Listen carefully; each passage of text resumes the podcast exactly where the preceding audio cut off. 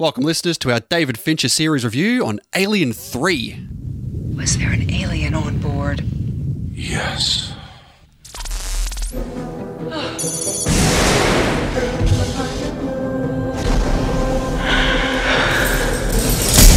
There's definitely something in here with us. We have no weapons of any kind.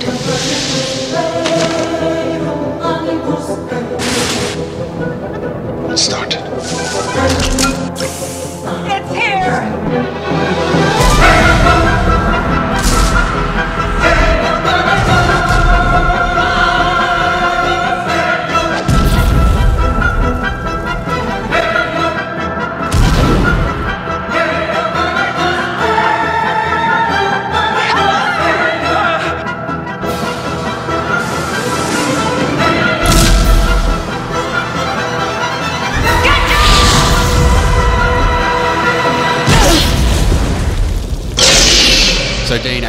Released in 1992, starring Sigourney Weaver, Charles S. Dutton, and Charles Dance.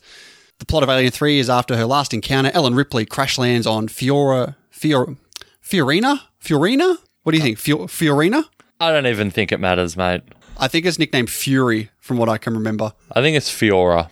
Sure, we'll go with that. A maximum security prison where a series of strange and deadly events occur shortly after her arrival. Ripley realizes that she has brought along an unwelcome visitor. Spoiler alert, it's an alien. Makes sense. Yep, directed by David Fincher, his debut film. Did you know this was uh, originally going to be a two part story? Yeah, I did. I did see something about that, but they weren't sure they could get Sigourney Weaver. Is that right? They were going to have it uh, like in, uh, really focusing on the big corporation from the first two films, how they were facing off with a military, aggressive culture of humans whose like rigid socialist ideology has caused them to separate from Earth society. It was a really it really, really deep. Uh, they tried to veer away from Alien and Aliens just as these, you know, horror action sort of films and go a little bit more deep into that. Yeah, because the first two aliens obviously weren't very successful. No, of course not. Come on, give me a break. they were originally going to have Michael Biehn come back as Corporal Hicks, and he was going to be basically the protagonist of this film, and they were going to have Sigourney Weaver as Ellen Ripley come back as a, basically a cameo. Uh, she was going to spend most of the movie as uh, in a coma. Jesus. I mean, Yeah. I mean, even after the first two aliens, like Sigourney Weaver's the main character. Like she is the franchise at this point. She absolutely is. They were going to get her back into the fourth film as a big character again, but they felt like, you know, how, how much can they do with this Ellen Ripley character that they haven't already done? They were going to end up shooting these films back to back to lessen the production cost. And they were actually going to try and get Ridley Scott back to direct at least one of these films, but he had a busy schedule apparently, so he uh, opted out of it. Maybe they actually read the script. Which script, Dean? Because there were four different scripts that got re- that got written throughout the uh, production before this film even started. They got Renny Harlin on to direct. Do you, remember- do you know the name Renny Harlin? We've done a film of his, at least one. Yeah, it sounds familiar. Uh, Die Hard Two. Okay. Yep. Yeah. Uh, but after three different rewrites, when he was uh, attached to the project, he had enough and he walked off the set. He walked off the project. He was done. And like I said, all these scripts really didn't have Ellen Ripley in in their films. So the president of Fox at the time was like, "No, no, you need to have Sigourney Weaver in these in this film. She's a centerpiece of the series."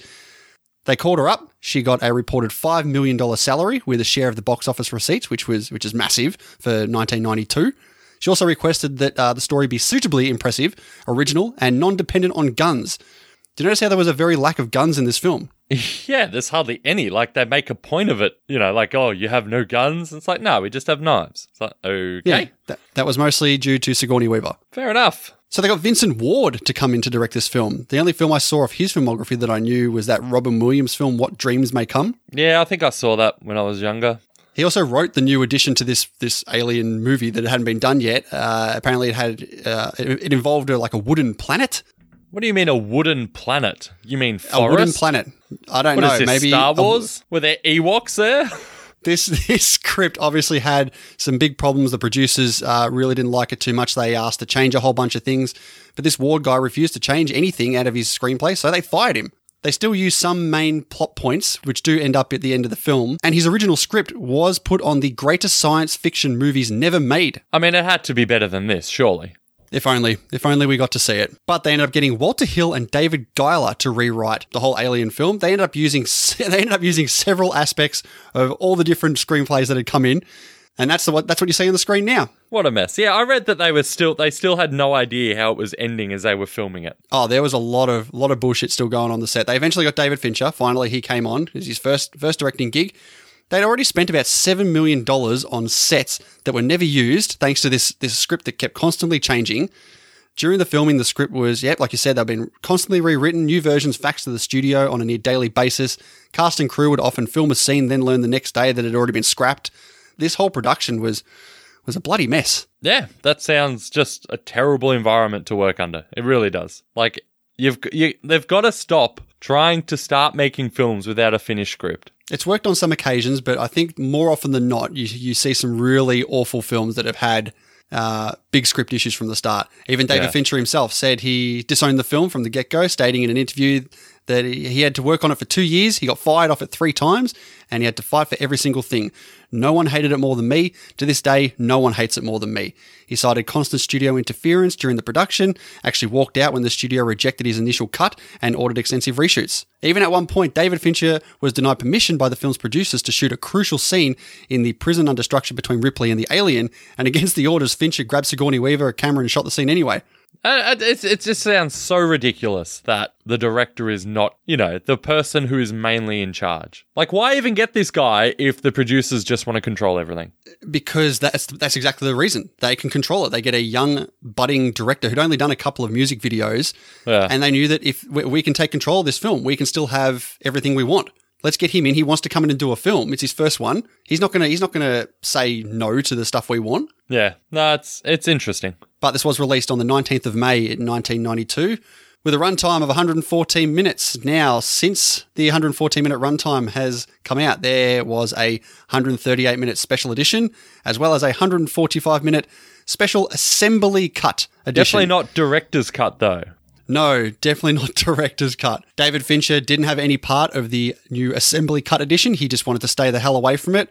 He can't even tell you what he thinks of the film because he hasn't even watched it. And why would you? Honestly, if you spent that long on this thing and you were so unhappy with it, why would you bother going to see a, a recut version of it? Exactly. Now, this is the first time I've seen this film doing doing it for the breakdown here. I wasn't too sure which uh, which edition to choose from here. Like I've heard conflicting stories that oh, the assembly cut, you know, it's the best version. Oh, you got to check this one out, check this one out. Honestly, I've been burnt so much by extended editions and all that. Except for Lord of the Rings, that was pretty good. Uh, I chose the 114 minute version, and uh, I guess you didn't. Uh, you weren't going to say no to that. No, definitely not. I did. I did start by looking at the assembly one, but once I saw that there was a much, much shorter version, I mean, how do you say how do you say no to that? No, you can't. Tagline: The bitch is back.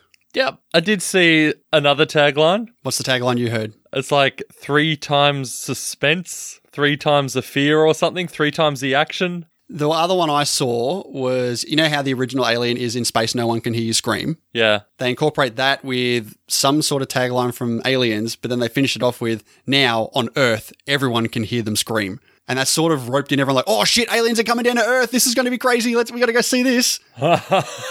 whoops. Yeah, not not a good marketing tactic in the end.